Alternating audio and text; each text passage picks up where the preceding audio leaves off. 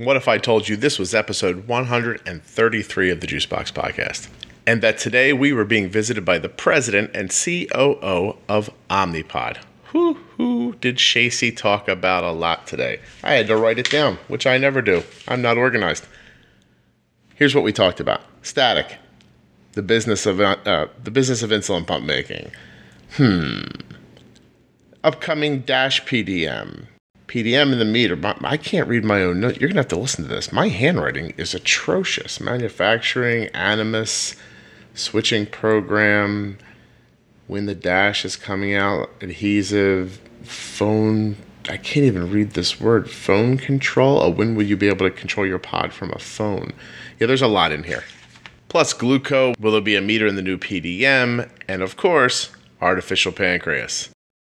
This episode of the podcast is sponsored today by Dexcom. Please go to dexcom.com forward slash juicebox to find out more.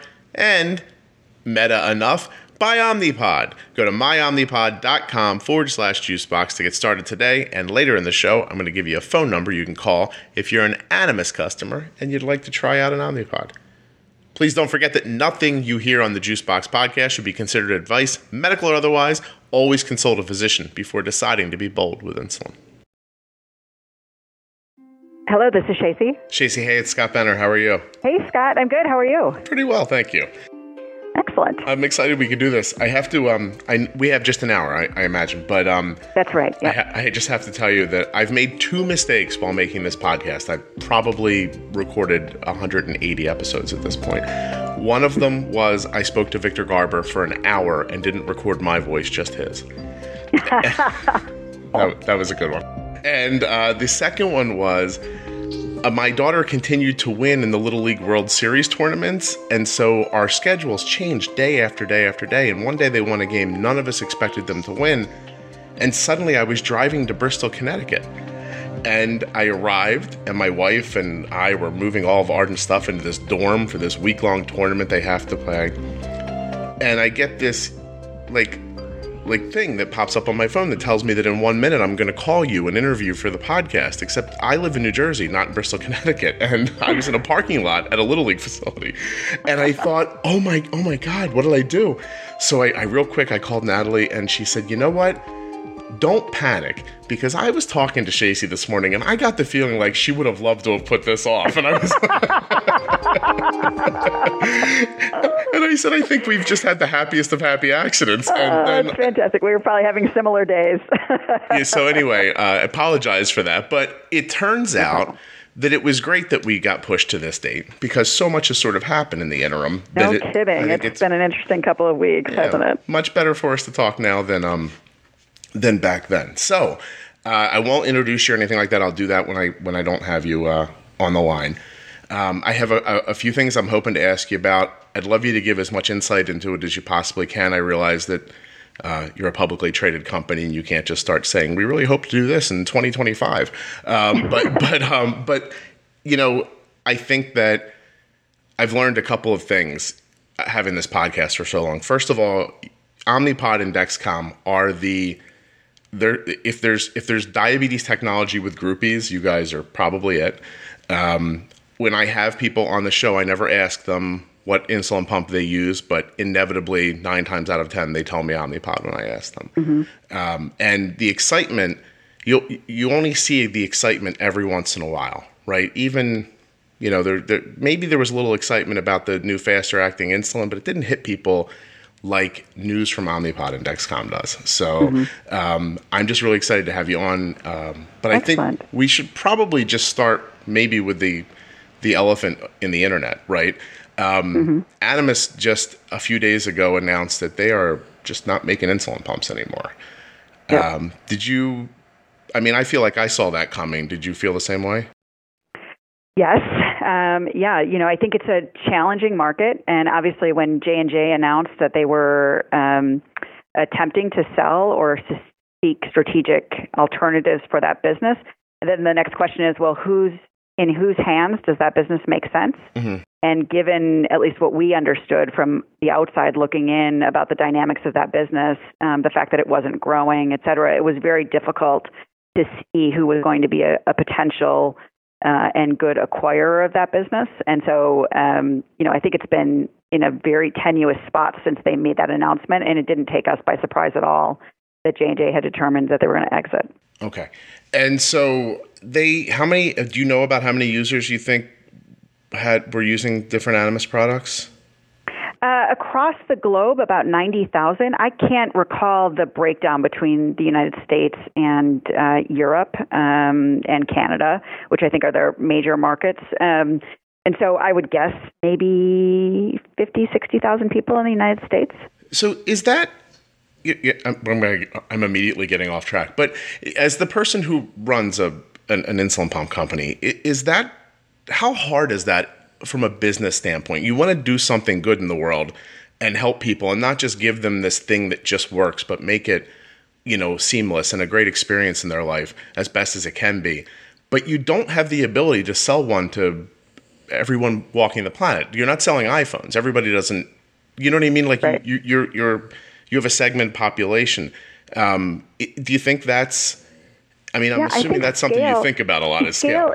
Yeah, I think scale is a really important um, you know, factor in how successful companies are or aren't. Um, so that is one element of it. Uh, absolutely, I think you would have thought, though, uh, because of their blood glucose business, that actually J and J had the scale to serve the market.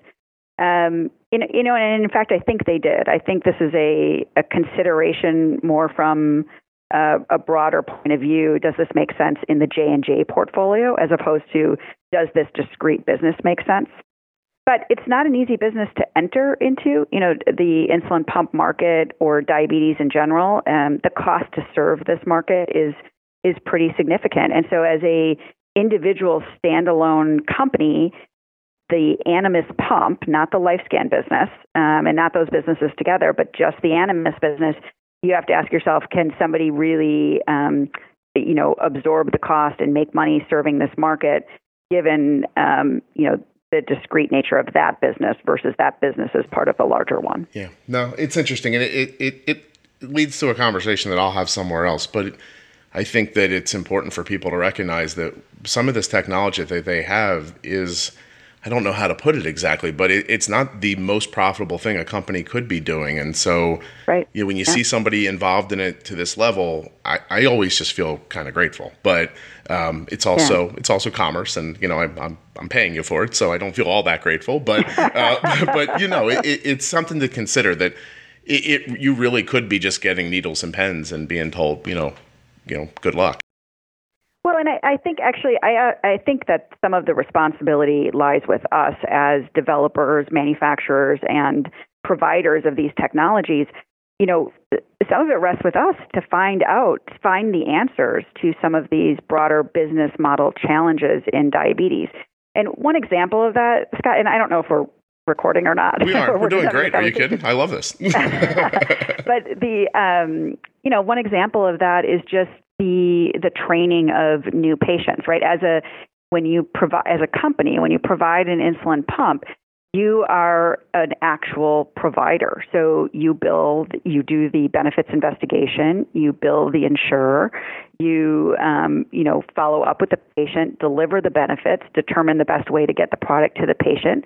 You then train the patient and you support the patient or the user, right?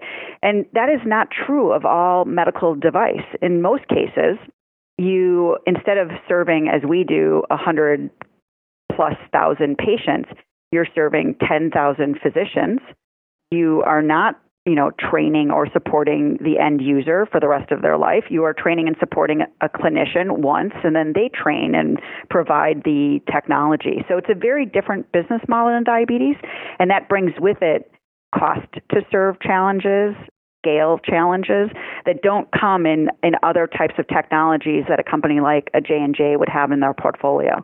So when they're looking at that business and how it compares to other components of the business, it's you know, very often because of those cost challenges, going to be less profitable and more challenging to scale than other businesses in their portfolio. Yeah, yeah. it's it's uh, it's complex for for certain.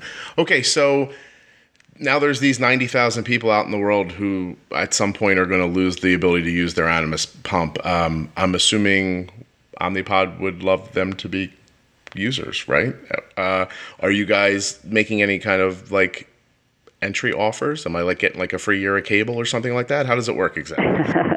we are, uh, we are absolutely, and it's been standard practice uh, for us since I guess Asante went out of business. So Asante, and then when Roche stopped serving new customers, and now with Animas, uh, we have a program to help make sure that these uh, customers are fully supported and that they can make whatever choice they want in terms of their insulin delivery system, right. and that we make it easy for them to be able to access our technology um, at zero cost, if at all possible. So we have our uh, Animas uh, Welcome Program, and what this does is provide an Animas user with a no cost uh, PDM or personal diabetes manager and a free cost, a free box of pods.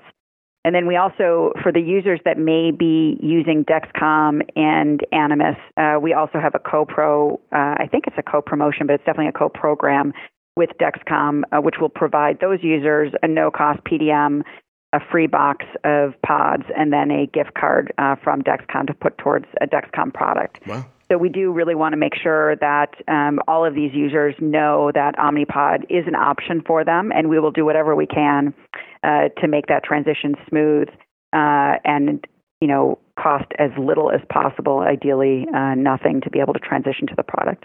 And it sounds like there's um, literally no risk for them to try. Right. Yeah. I always think of I don't know if you'll see the correlation here, but I always think of Omnipod like TiVo so there are insulin pumps, and there's Omnipod, and there's DVRs for your television, and there's TiVo.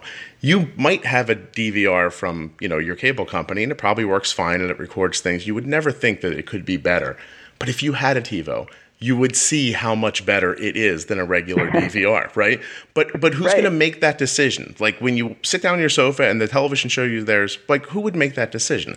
And I right. think of Omnipod the same way. I think if you handed someone an Omnipod and then told them, hey, in 30 days, if you don't like it, we'll come get it back from you, they'd never give it back to you.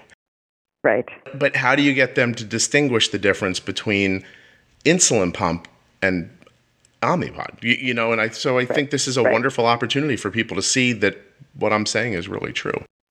I think you're you're right, Scott. And what's amazing about these tech, all of these technologies, whether it's you know multiple daily injections or uh, a tubed pump or Omnipod, is that when somebody you know, with diabetes uses them, they interact with them and they end up sort of managing their life around these technologies. And they make all these, you know, changes in their daily habits as a result of having to manage their diabetes and whatever technology they're relying on. And I think sometimes when you get used to something, you know, and obviously it's so important, people rely on their routines to be able to minimize variables, to be able to manage their disease. And you get used to relying on something sometimes you can't you can't imagine the benefits that a technology like Omnipod provides for you and and that's one of the reasons why we want people to be able to try the technology free of charge because I think we talked about this last time I, I spoke with you, but you know, my father was on a tubed pump for for four or five years, and it took me a long time to get him onto a tube pump from multiple daily injections. Uh, you know, close to 20 years actually, um, and so it, I, I think always when you're relying on and you have control, a modicum of control with whatever you're managing, um, to be convinced to try a new technology can be very challenging when you've gotten used to something. But when people try Omnipod when they've been managing with either multiple, multiple daily injections or a tube pump, it offers a level of freedom um, and quality of life and control that um, you know that they didn't have with either of those technologies. And I think um, it's hard to conceive of really until you get your hands on it and yeah. actually try it. You don't realize, like, as one general example is, you don't realize how many times you have to disconnect with a tube pump and how that affects yeah. your your day, and then how it ends up affecting your A1C and you know and everything. And I, I wish people could have been just yesterday. Arden played three softball games in the afternoon between noon and six. They jammed them in and it some uh, her blood sugar was between I'm going to say 85 and about 140 while she was playing, and at yeah. one point it got over 130, and I watched my I said to my wife I'm like she needs like like a half a unit, and I said it to my wife. My wife yelled over the fence to a coach. I heard the coach yell into the dugout. And it just went like this 0.5, 0.5, 0.5, like down the lane. And then you heard, like, okay, come out of the dugout. And that was the end of it. and, and, and it was just like, it was so simple because she's, she, not only is she playing, but she's not disconnected because it's just, and she was throwing herself all over the place yesterday. And it just, again, that's not something you would right. think about if you if you had a tube pump and you disconnect for your activity, but your A1C is seven, you're probably like, wow, I'm doing great. Except Arden's right. A1C is like five point six. So yeah, you know, and that, those little moments are the difference. Yeah. For my father, um, he you know he always slept on one side because he had his tube pump on the other side, right. and so he had this sort of shoulder and hip pain that he was just dealing with. Um, and so, you know, that's just a, an example of something that went away once he went to Omnipod um, because he could place it in multiple different spots and, um, you know, and be able to sort of sleep the way he wanted to sleep. So just these tiny little inconveniences that people deal with when they manage this disease that at least we hope that Omnipod can really help alleviate. Yeah. Okay. All right. Listen, I have a bunch of questions, so I don't want to go too okay, rapid fire for you, but let's yeah. do it. So first of all, tell me the difference. I think I know, but there's things coming in the future, um, and one of them is Dash, and one of them is Horizon. Which is mm-hmm. which? Tell me which is which. Okay. Great. Uh, that's a great question. So Dash is the first new product that we will bring to market, and Dash is very much the foundation for all subsequent uh, innovations, including Horizon. So Dash, uh, we've been, you know, gosh, rapidly developing that over the last two years, really almost three years now. Um, we will submit to the FDA for approval uh, before the end of this year. And we're, we are really uh, excited about this technology. What Dash is, is a new, it's, it is a new modern touchscreen personal diabetes manager. Mm-hmm and that, that communicates via Bluetooth to the pod. So it also includes a new pod that doesn't change in form factor, but adds Bluetooth to the pod for communication. Okay. So this is really important uh, for two two reasons. Um, you know, we saw the opportunity to bring uh, more ease of use and a more uh, modern, intuitive experience to our users for the PDM. As you might imagine, that uh, device was launched in 2013, and there's been just great advances in mobile, you know, mobile technology um, and devices and user interface, and so we want to leverage all of that. Um, Dash is a locked down Android device, so it's very much a cell phone like experience. Mm-hmm. Uh, we've just completed the human factors testing, so that's new information. Um, and uh, the user interface uh, tested just incredibly well. So that's you know one advantage is that you know to complete typical tasks with your PDM, like priming a pod or setting a temporary basal profile, all of those things happen in a much easier, more intuitive way with Dash. But I think I think that's almost secondary, and we're very excited. It's a very cool, slick uh, device, but I think it's secondary to the other advantages that Bluetooth brings. When you put Bluetooth into the pod and into the PDM, it really liberates the data from from those devices to the cloud, and that enables us to provide a whole host of additional uh, features and technology, uh, some of which will launch right away with Dash, and some that will come over time. Um, so the two two examples of uh, what will launch with Dash is the first one is the Dash app. So this is on a user's mobile phone. Um, the Dash app will display key PDM information like insulin on board, like uh, last bolus, last pod change, alerts and alarms. So things that you don't have to you won't have to go searching for your PDM for. Uh, it will be available just on your app on secondary display on your mobile phone. So my interactions with the with the insulin pump can happen through my app on the phone, and then when I actually have to make an adjustment to my insulin, then I go to the the PDM. That's right. That's exactly right. And this is one step. So, you know, our goal from all of our discussions with our users is to get to phone control. Sure. So, uh, just an app on your phone and the pod. And so this is one step in that direction because Dash, uh, the new PDM, is a, an app on a phone, but it's on a lockdown phone uh, that only performs that uh, that functionality. So you can't do anything else with that device but use it as a PDM. And then the secondary display is an app on your phone uh, that just displays but does not control. So this is sort of step one towards phone control. And do you see a world where the FDA allows you to eventually put the the control of the of the pump in a phone app? I do see that, um, and I think I was not the last time we spoke. I was not as confident in that, mm-hmm. uh, and we remain in discussions. So as soon as we kind of have a very clear path, that's hopefully something we'll communicate more completely. But I think the FDA certainly recognizes uh, what we recognize, which is that this is what users want. Right. Um, and it is our job as the developer of the technology to uh, ensure that we have the right cybersecurity, the right safety protocols in place to address, um, you know, the FDA's concerns and frankly our concerns to make sure that uh, the device operates uh, safely and effectively. And so I think the way that this will play out is that um, you know it will be one device to begin with, not all mobile phones, but one mobile phone that um, uh, that users would be able to use as a phone and also as a PDM but that we've been able to sort of qualify, study, and secure in the way that we need to in order to achieve FDA approval. Okay, so let's dig down into Dash for just a, for a second. Do you have a, an idea of when you think it'll be in people's hands? I said I heard you were gonna you're gonna put it in by the end of the year, but how? When is your hope? So this is Dash, right? So this is not mobile control, mobile phone control. This right. is Dash, which is the lockdown device. And so this, I think, you know, it's a typical uh, somewhere between a three to six month approval pathway for a 510k, not approval, but clearance for a 510k device. Mm-hmm. Uh, so probably first half of next year is what we're expecting for the initial launch. Do you have a ramp up time for production, or do you have them sitting in boxes waiting for us? Well, the great thing about this is this is, um, you know, a mobile phone that is manufactured by a large, well-known provider, and so our, um, you know, our system is a software system that's loaded onto that phone. I see. Um, so from a from a PDM perspective, that's a very straightforward path.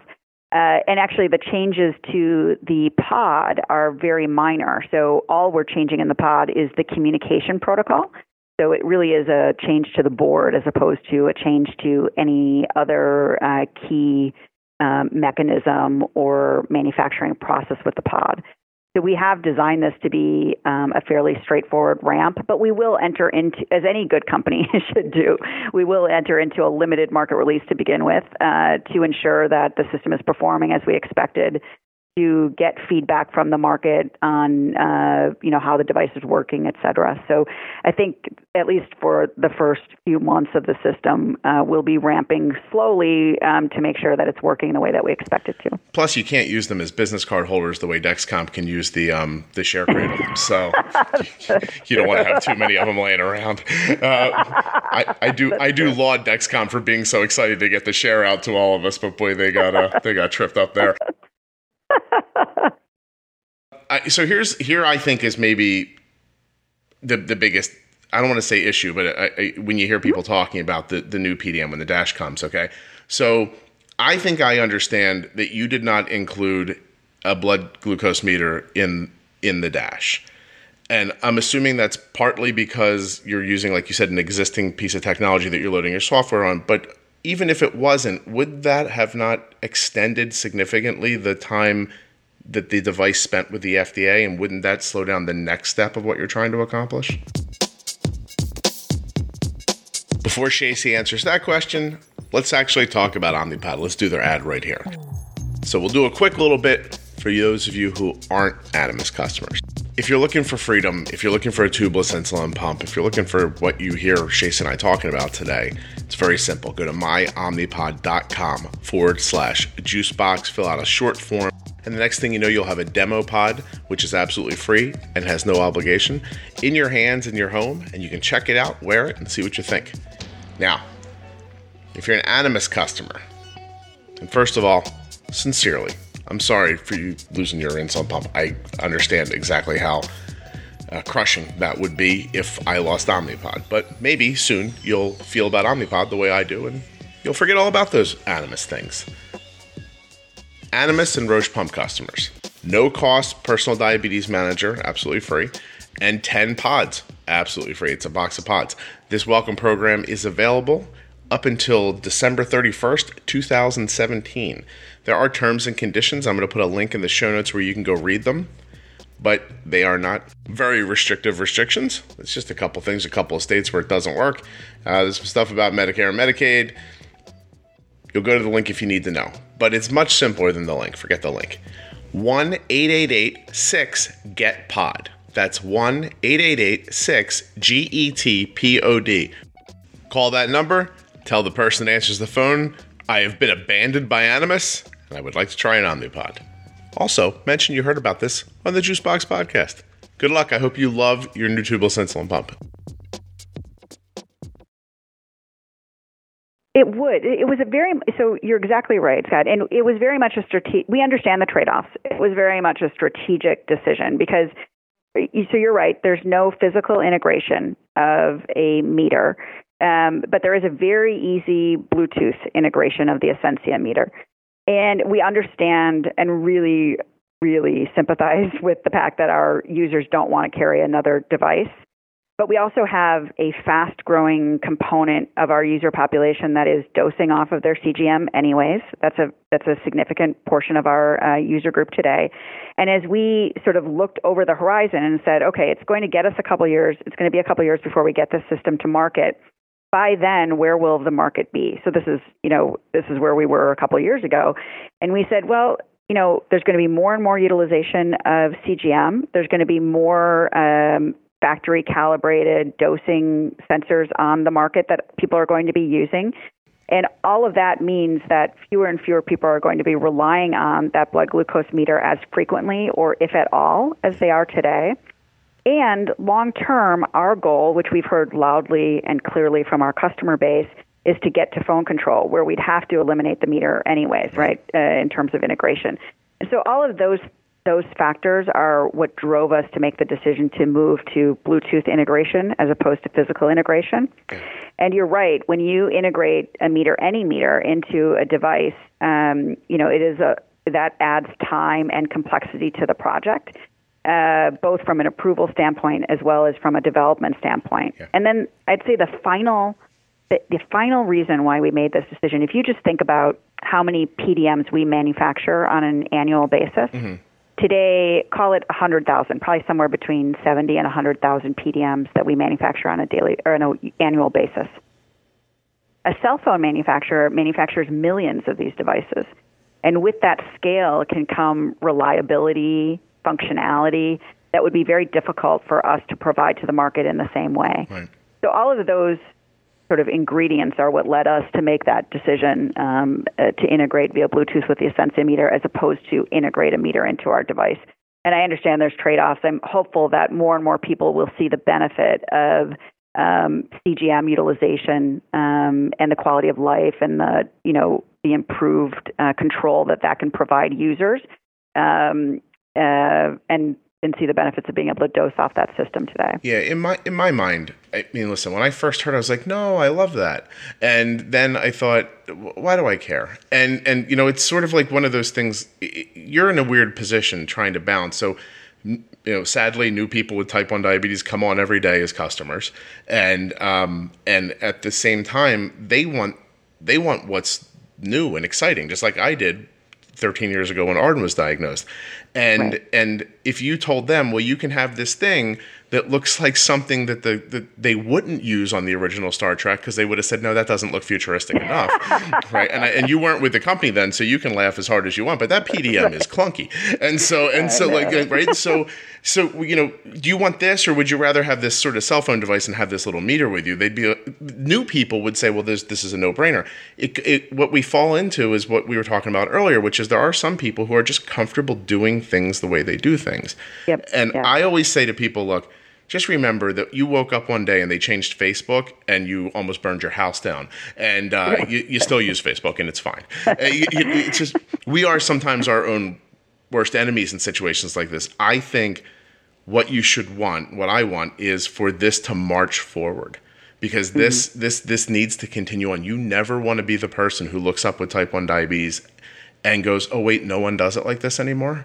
You, you right. know, like I'm I'm doing this 10 years ago. You know, just imagine there was somewhere somebody told somebody one day, one day you won't have to boil your urine anywhere and that person was like, "No way." You know, so so think right? of the no, PDM. exactly right. So let's try to think of the original PDM as boiling urine, and we're going to move on. right? Hey, please don't I'm sorry, but, but we'll move on to something great. So, I won't be using that in our marketing campaign. you know what? I don't think it would fly in a situation like that.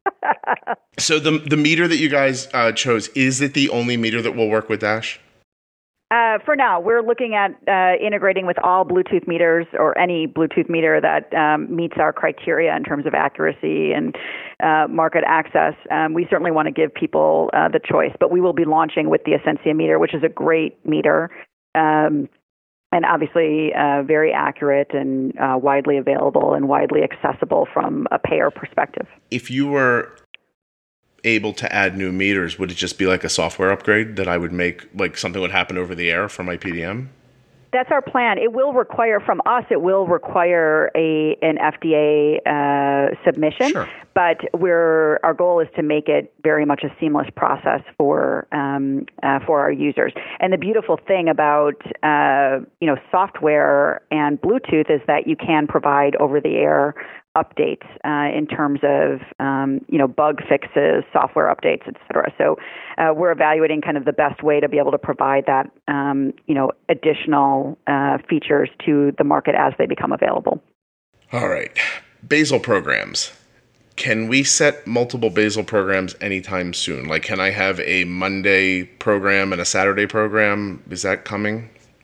That is coming with Dash. Hey, nice. Uh, and in fact, it's a very easy, intuitive way to be able to set um, uh, basal programs. I think it'll be very well received by the market. Um, and you know, we do all of this user interface testing with the Dash device versus the Eros device, and almost without exception, every functionality is showing that it takes uh, tremendously less time and it's much more intuitive to be able to accomplish it with Dash versus Eros. Okay. Uh, you guys just broke ground on a manufacturing facility in, is it in Boston? Uh, it's in Acton, the town of Acton, which is about uh, 40 miles uh, northwest of Boston. Okay. So very close to where our current facility is today. And uh, yeah, this was terrific. We had a groundbreaking, I guess, the beginning of last week with Governor Baker and uh, about a gosh five or six hundred people that showed up, including our uh, podders from the area, um, local physicians, government officials, a lot of our team members. It was just a terrific event. So now this seems to me to be, as a person who wants to continue to use Omnipod, this seems exciting to me. You guys would not be doing something like this if things weren't going pretty well, right? Um, and so what, what, what are the, um, what led to this and what, what, what, what good does it do for the company to do that manufacturing in a facility that you, that you own? Yeah. Well, so first of all, you're right. Uh, this is a significant investment for us, and it is a direct result of the fact that we've been growing uh, so rapidly. And um, so we're investing about a hundred million, actually over a hundred million dollars in Acton uh, to uh, build a very uh, sophisticated, highly automated manufacturing and innovation facility there. Uh, we evaluated a, a ton of um, potential locations across the United States and actually across the globe. Um, but we landed in Acton for uh, a number of reasons. I think when we look at our business, because it's growing so quickly, we really have you know three things that we've got to do. Uh, we've got to number one just meet that growing demand with high quality, reliable product. We've got to ensure redundancy of supply, um, which we don't have today. And uh, the third thing is we've got to be able to bring innovations to the market rapidly and successfully. And this is an area that you know the company has been challenged with in the past, um, with the launch of the most recent version of the pod back in 2013. And so we saw uh, these three as sort of strategic imperatives for the business, and then with those in mind, evaluated a number of potential locations. We landed in Acton because it's close to our R&D group, and so we knew that we'd be able to innovate rapidly and have a very tight connection between our research and development and technology group and our manufacturing organization. And then also because the town of Acton uh, and Massachusetts and the state leadership just did a terrific job wanting us to be able to uh, stay where we were from a headquarters standpoint and continue to grow uh, jobs and our business right here in Massachusetts. So they worked with us to provide the right level of incentives and you know find the right location for us. It's incredibly and so we we feel terrific. We're so excited. I mean, we are investing uh, right here uh, in our home state, and um, and we can be close to the project. And we've already made incredible rapid progress there. We've broken ground. We've um, you know, started to build there, and we will have the structure up before snow flies, so that we can start to work on the in, internal guts as opposed to the external building. Wow. Well, listen, let me let me kiss your butt here for a second. Before you arrived at Omnipod, I was worried. it, you are just you and the people you've brought in are doing really incredible things. This company has gone from, oh, I hope this is still here to, wow, look at what Omnipod is now. And it, it's in no short uh, supply to, to the people that are involved. And I don't know if I ever really talk about it here or not, but this podcast, I hear from listeners on a daily basis about how this podcast helps people um, just live a, a, a, healthier day with type 1 diabetes, which is incredibly um, yeah. warming. But it, it, only really exists, and we you don't hear this name on the podcast very often. But you, you there's a woman who works at Omnipod named Natalie, and I've I pitched the idea of this podcast to a lot of people. Like, you know, can you put ads on it so I can afford to make this, you know, so I can afford to, to do this podcast? And a lot of people are like, no, no, no. And I was on a conference call one day where I heard this voice from the back of the room go, I understand what he's saying. We should do this. And I was like, who is that angel? Um, and it, it, it was because sometimes you say something that's so common sense over and over again, but it's not the way people do business. And so it's just like, yeah, that's nice, but that's not what we do. And and Natalie heard it, and because of that, everyone listening and many more people who are going to come and hundreds of thousands of people in the last two years are are experiencing more calm and and health and, and lower A1Cs and their fear is going away and it, it is in no it is because of Natalie. I, I've said it in other places privately, but had she not done that, I would not have been able to afford to put this kind of time into this. And uh, you've just brought a lot of really wonderful people to a place that I wanted to succeed very badly. And there was a moment when I thought it wasn't going to. Oh, thanks, guys. Really? I appreciate what you're saying about Natalie and our team. She is terrific, and I think we have said all along that um, you know the reason we are where we are is because we've built an extraordinary team, mm-hmm. and that's across all of the functions. I mean, Natalie is just a terrific marketing leader for us. Um, we've got an incredible operations team who uh, has helped us to really um, improve just the operational excellence of the organization so that you know we see a line towards profitability next year so that uh, we've massively improved the quality, the reliability um, of the technology and the, the product that's coming off the line.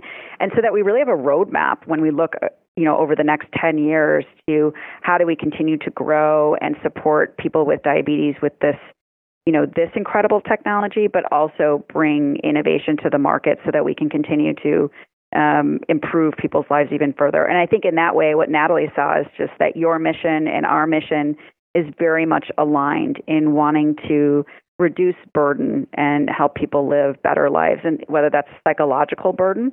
Um, and everything that you do to help people get more information and insight so that they feel more empowered um, you know, we're certainly uh, supportive of that, and I'm so glad we have the the partnership we do. Well, thank you, but I also I to, it can't be understated that a lot of companies say they want to support the community, but when when when you guys started buying ads on this podcast, it, you weren't getting the value for your dollar at that moment. Like it was a trust issue, yeah. and and now it's now I feel like it, it's uh, it's serving you as well as it's serving the people who are listening. But in the very beginning, it was a leap, and and I and like I said, I've seen a lot of people. I I, I made that point in that moment. Like I need someone to trust that this is going to work, and if it does, we'll make it bigger.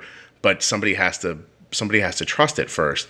It was just yeah. um, I think it was because like I said, I've, I've seen companies say we really care, but I don't know. Their actions don't seem to match their words sometimes. Yeah. But but yeah. you guys really are, and that's fantastic. So in that vein, um, you guys still providing Glooko for free? Is that going to continue?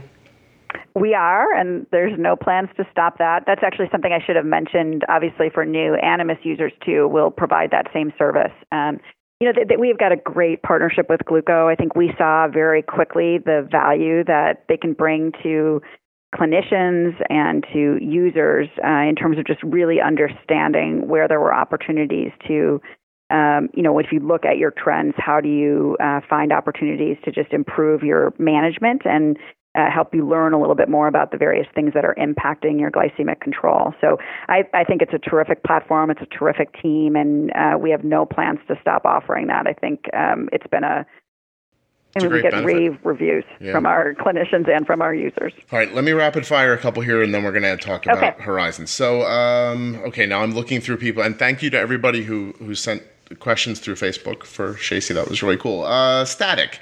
Um, static sometimes makes pods stop working, but some people seem to think it didn't happen as much with the bigger pods. I actually had the issue sometimes with the bigger pods, never with the smaller ones. So is it just a case of is there any rhyme or reason or Well, you know what there is is seasonality. So I think you and your users may already know this, but it comes and goes with the season. So as the um, air dries out and you're taking on and off jackets and sweaters, that's what creates uh, the challenge that we have.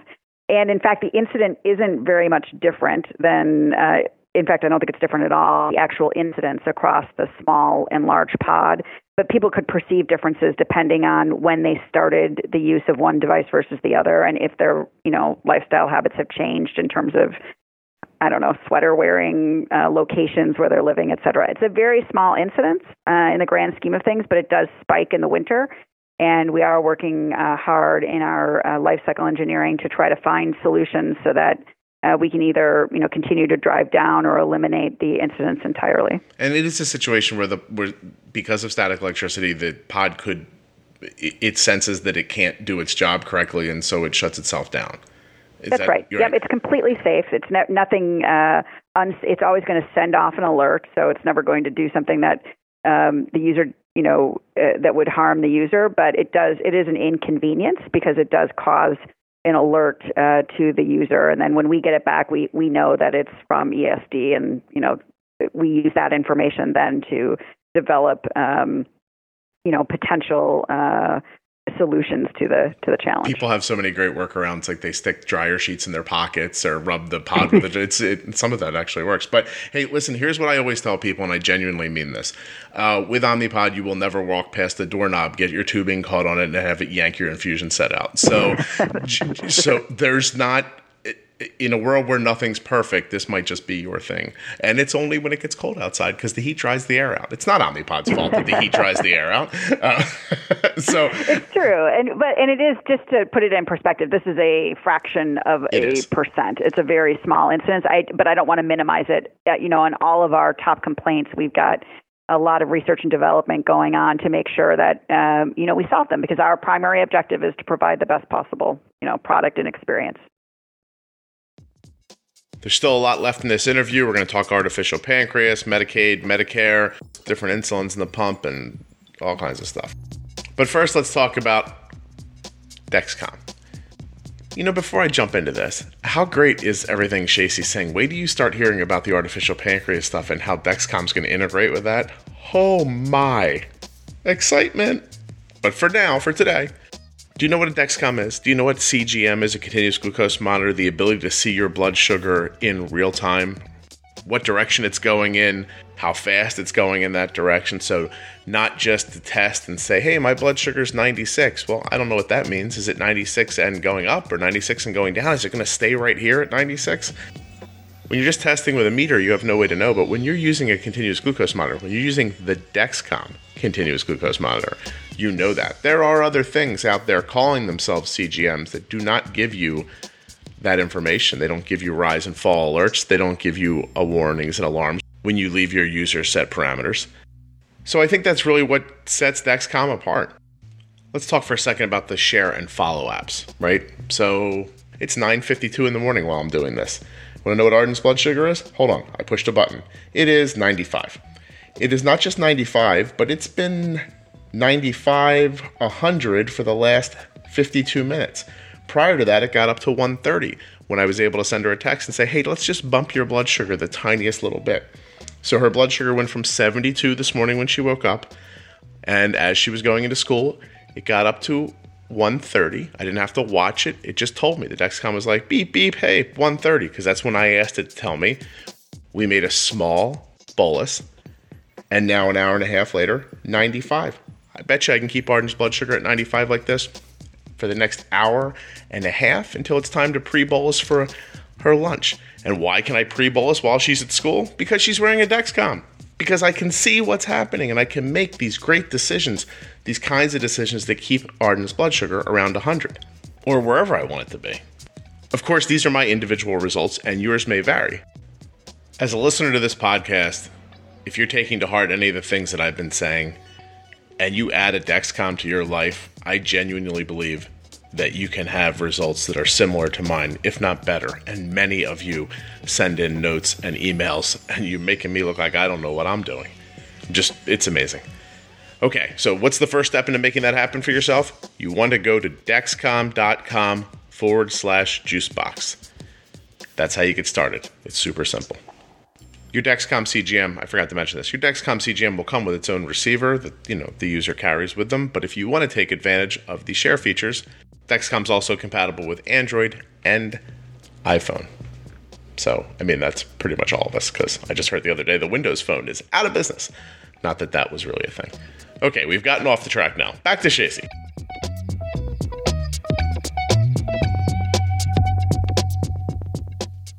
It seems like adults or people who have more carb intake want to know if the pod can hold more insulin. Yeah, that's a great question. Okay. Uh, in fact, we looked at that quite significantly because we've got a growing number of um, users of our device that live with type 2 diabetes, and so they require higher amounts of insulin. And then we also know as you know kids hit their teenage years, sometimes they uh, spike in their insulin requirements. And today, that means that a user has to use more pods because mm-hmm. obviously the reservoir um, is the size that it is. And so we looked at that uh, right when we first all arrived. We saw that as an opportunity and said, okay, what can we do about this? And so we had a couple of different pod designs drawn up. And one way you could go about doing that is increase the size of the reservoir, mm-hmm. but that means increasing the size of the pod. And obviously, we know that our users don't want that. And so uh, the way that we ended up going after that is partnering with Lilly on concentrated insulins. And so by concentrating the insulin, you get obviously you effectively increase the capacity of the pod. Okay. So we've got two programs with Lilly. Uh, one is to get their U200 approved out of our pod, which effectively doubles the size of the reservoir, and then one is uh, U500, which is five times the uh, concentration of U100. That's used in a more you know, uh, niche population that really has um, significant insulin resistance. But that uh, both of those programs are underway, going very well.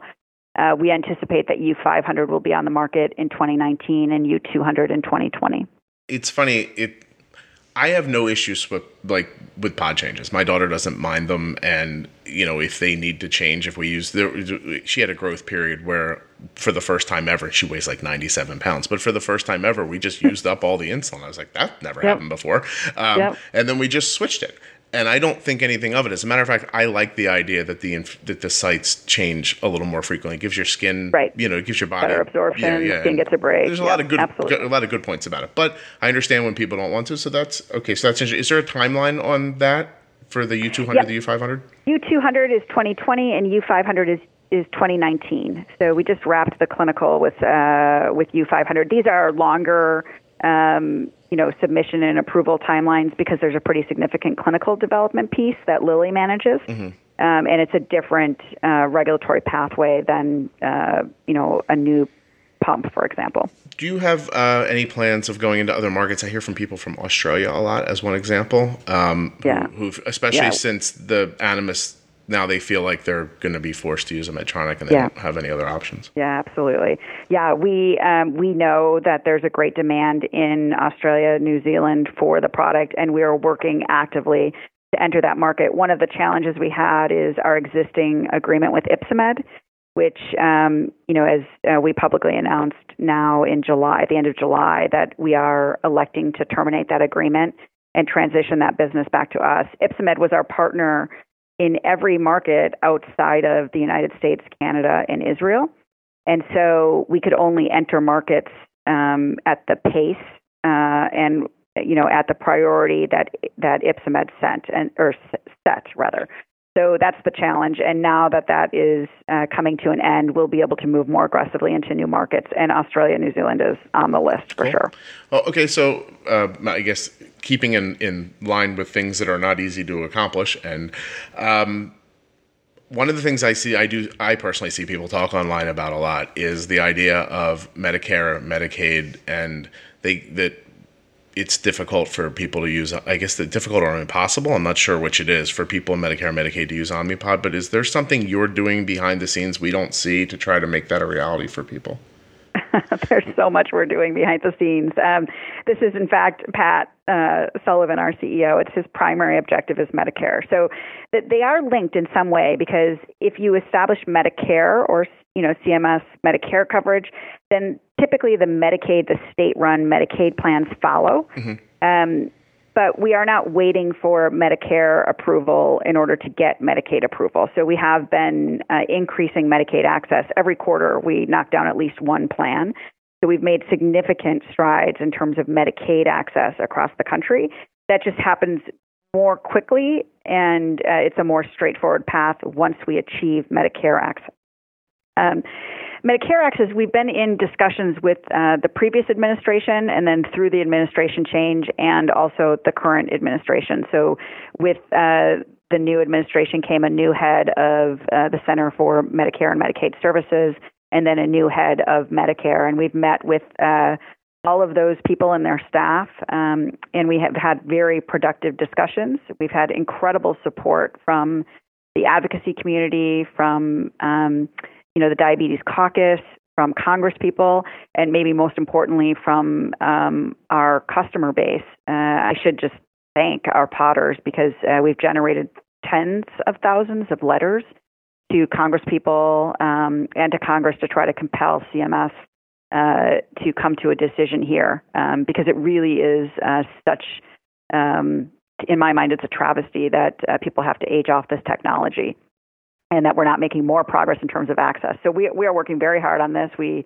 significant investment. I would say our discussions have been productive, and we are hopeful that there will be a solution soon. Well, what is the real impediment here? Is it that the pod scene is disposable or what is the you have that like what you have this weird like like you, are I know. you're in a box it's not gonna right? ha- it's not going to be a very satisfying answer unfortunately but um but the real issue is that uh, today there are there are three pathways but only really two relevant pathways for coverage within um within Medicare one is through the DME or durable medical equipment path and that's part B as in boy uh, that's how all traditional insulin pumps are uh, reimbursed today through Medicare. And the other pathway is through Part D, as in dog, and that's the um, pharmaceutical, uh, you know, pharmacy benefit pathway. And that's how most insulin pens, for example, are reimbursed because they deliver insulin into the body.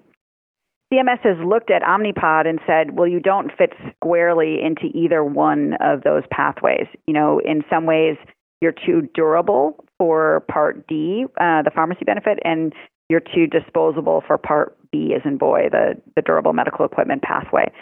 And so uh, we have been, but the, however, you know, the law is very clear that says that if, if there is something that delivers insulin to the body, if there's a diabetes supply that's not covered under B, um, the durable path, then it must be covered under Part D. And we believe that Omnipod actually uh, is very um, very similar to Exubera, inhaled insulins, and other technologies that have been approved through Part D, uh, the pharmaceutical side. So that's really where we've been having the most productive discussions, and uh, we're hopeful that uh, CMS will issue a decision soon. Is there a dent on your desk from where you bang your head when you think about this? Because that's well, insane. I'll tell you, it makes no sense at all to me, Scott. I mean, you know, because you think about what happens just globally. Just think about this. So somebody has been, man, you know, managing on Omnipod very well they turn 65 and CMS no longer, co- you know, Medicare yeah. doesn't cover. So then they have to go learn a new technology, and CMS has to go buy a pump for this patient. So they've got to go spend, you know, what five, six thousand dollars that they would not otherwise have spent. Um, and so it's not only is it, you know, causing problems for people who are successfully managing with Omnipod, it's also causing the system to spend money that they otherwise would not have spent. So it's just it is a lose lose right now, and we we really need to find a solution for these um, Omnipod users, and uh, you know one that makes sure that the government isn't spending unnecessary money. It makes yeah, no sense. Plus the cost of your desk. Here's here's here's uh, I'm going to ask a quick one, and then I'm going to ask one that I know a lot of people care about. So I don't usually hear people talk about this much, but is there any idea of extending the length that you can wear a pod? Like I always thought 72 hours was the amount of time that doctors wanted an open port into your body and then it needed to be changed. But am I wrong about that? Well, um, no, that is the current guidance. I think actually a lot of infusion set companies are um, also evaluating length of wear and could we extend the wear. I understand why. I mean, I think you know users do want to be able to extend the wear of these devices. Um, and then also, also you have just sort of the um, standard that's set with Dexcom, just in terms of monitoring devices as opposed to insulin delivery. The challenge we have is exactly what you just said. You know, there's great benefit in rotating sites when it comes to insulin delivery because it improves absorption, reduces scarring, you know, gives your skin a break. All of that stuff is good in terms of your management, and it's probably why you know, some of the data shows that uh, you get better control with Omnipod than even a tubed pump. It's probably because of that insulin absorption.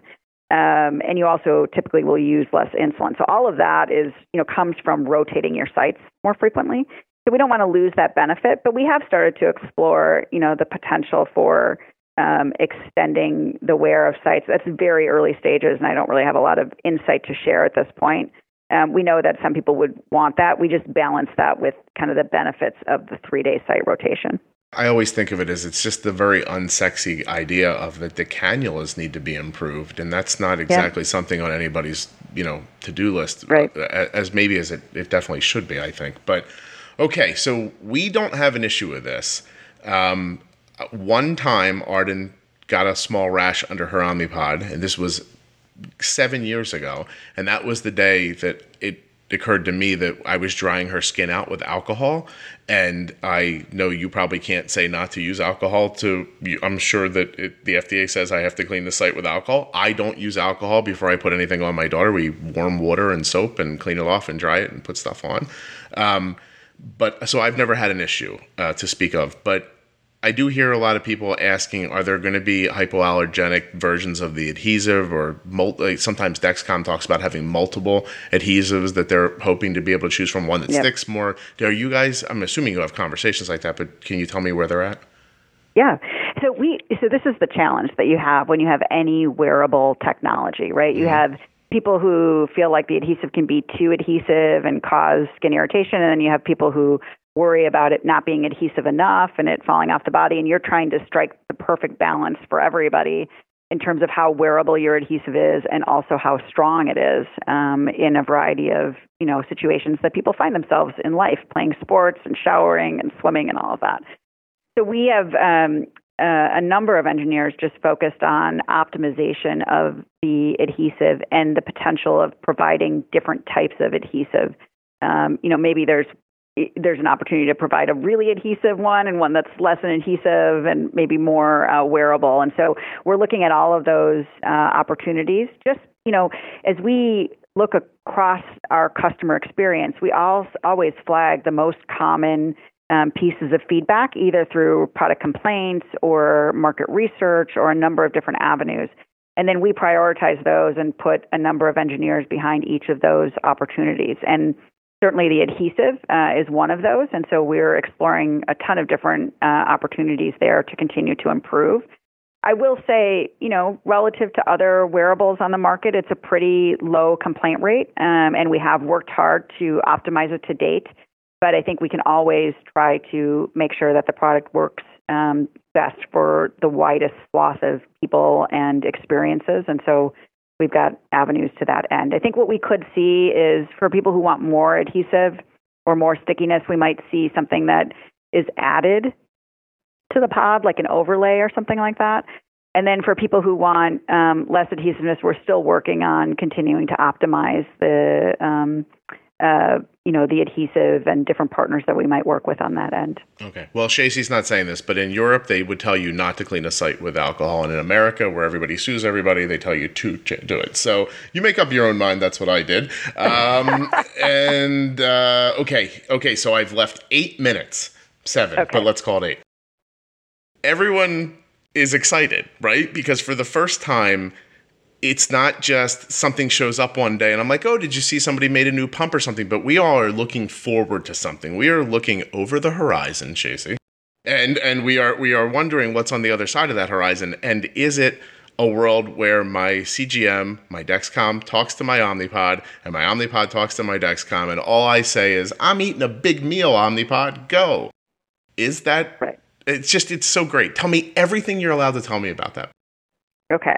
I'll tell you everything that we've made uh, public about this. So I think the last time you and I spoke, I said this is absolutely a part of the future, and I think there will be multiple systems on the market. And Omnipod, and we are working very hard to make Omnipod, um, you know, the most user-friendly and most innovative system on the market that comes. And we call that Omnipod Horizon. To your point, looking to the horizon. Um, and the way that this system uh, is intended to work is that uh, the user would use their PDM or perhaps their mobile phone to pair their uh, CGM sensor and their Omnipod and create sort of an on body ecosystem, if you will. So once the PDM forces the Dexcom to pair with the pod, then they speak to one another uh, independent of the PDM.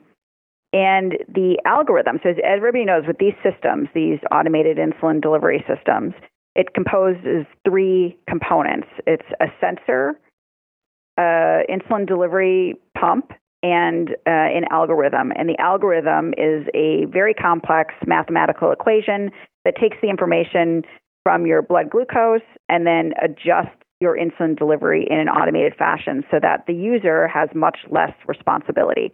Um, you know, they uh, can loosely estimate carbs when they eat and the system is designed uh, to provide better control and better precision in terms of insulin delivery. So way, the way that our system will work is the algorithm resides on the pod, and the Dexcom uh, information, the blood glucose uh, reading is the continuous glucose reading is then fed into the algorithm, and the algorithm then automatically um, delivers insulin through the pod.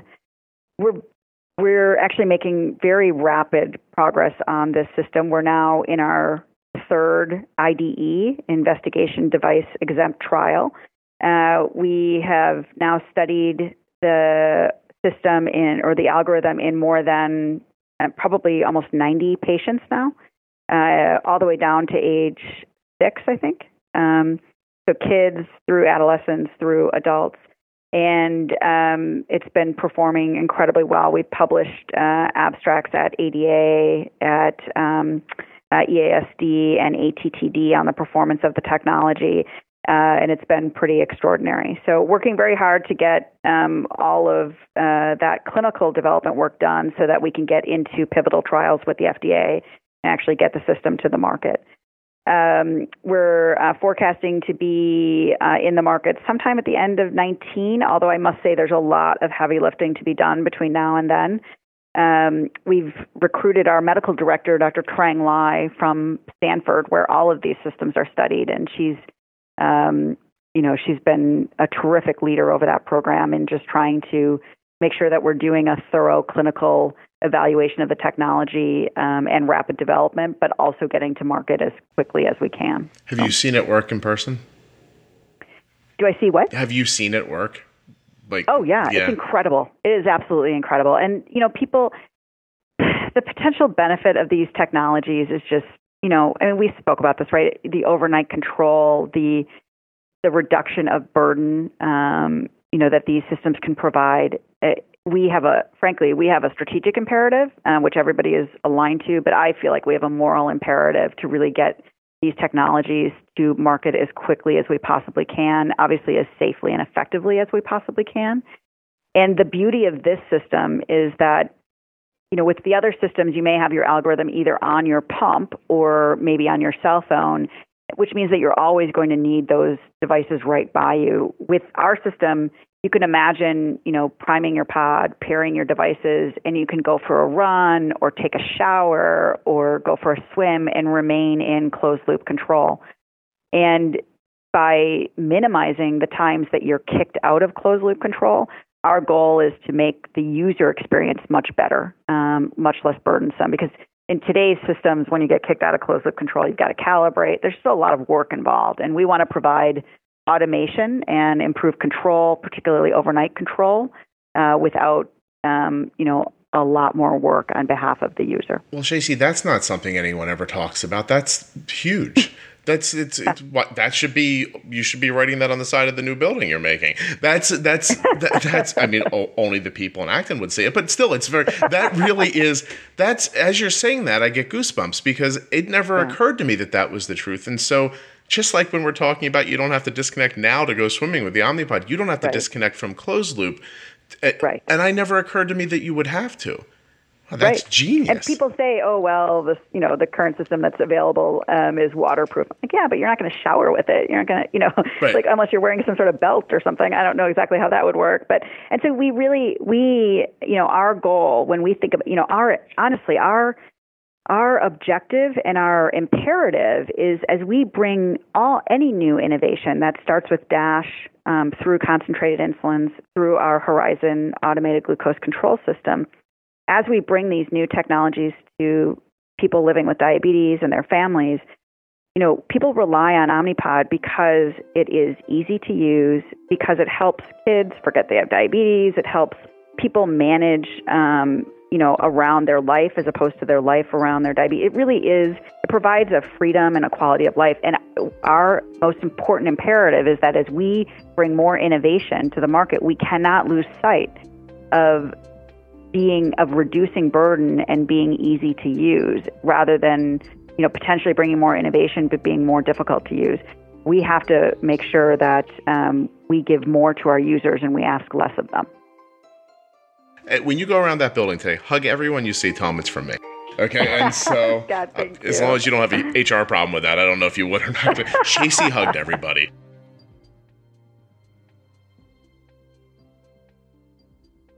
I hope you guys enjoyed that as much as I did. Just hold on one second until after the music. I'm going to be announcing a giveaway. So hang tight. If you're new to the podcast and you liked it, please press subscribe in your podcast app. Think everybody in this building um, is incredibly committed to what we do and to, um, you know, and just to making people's lives better that live uh, live with diabetes. So if I can uh, do it again anytime soon, I'd be happy to. But thanks for the day today; it was great. Thank you very, very much. I'm going to be taking a week off from putting up a new show, so this is a great time to go into the back catalog and check out things you may have missed. The next episode that you see go up will be a very short couple minutes that we'll just be announcing a giveaway of a Genteel Lancing device. That'll be one absolutely free Genteel Lancing device for one lucky winner. I will make it super simple for you to enter, and it will not be a big deal. And one of you is going to uh, one of you is going to get a free Genteel. Uh, then after that, the next episode will come. That should be pretty simple. I just need a little bit of time to get the t-shirts together and the giveaway, um, and I need to do some editing for a bunch of shows. That's pretty much it. This one was fantastic. Thanks so much to Shacey and Omnipod for coming on and filling us in on what's going on. And of course, thank you, Dexcom, for supporting the podcast. Go to dexcom.com forward slash juicebox to find out more. You can also go to myomnipod.com forward slash juicebox, or if you're an Animas or Medtronic user and you want to switch, that's right, I threw you in there too, Medtronic. I know what you're doing. There's a switching program for Medtronic too. But the one we talked about for Animas earlier was Shacey. You need to call 8886 GET POD. 8886 G E T P O D. Switch today. I think you're going to love it. I know what you're doing, Medtronic. I see it.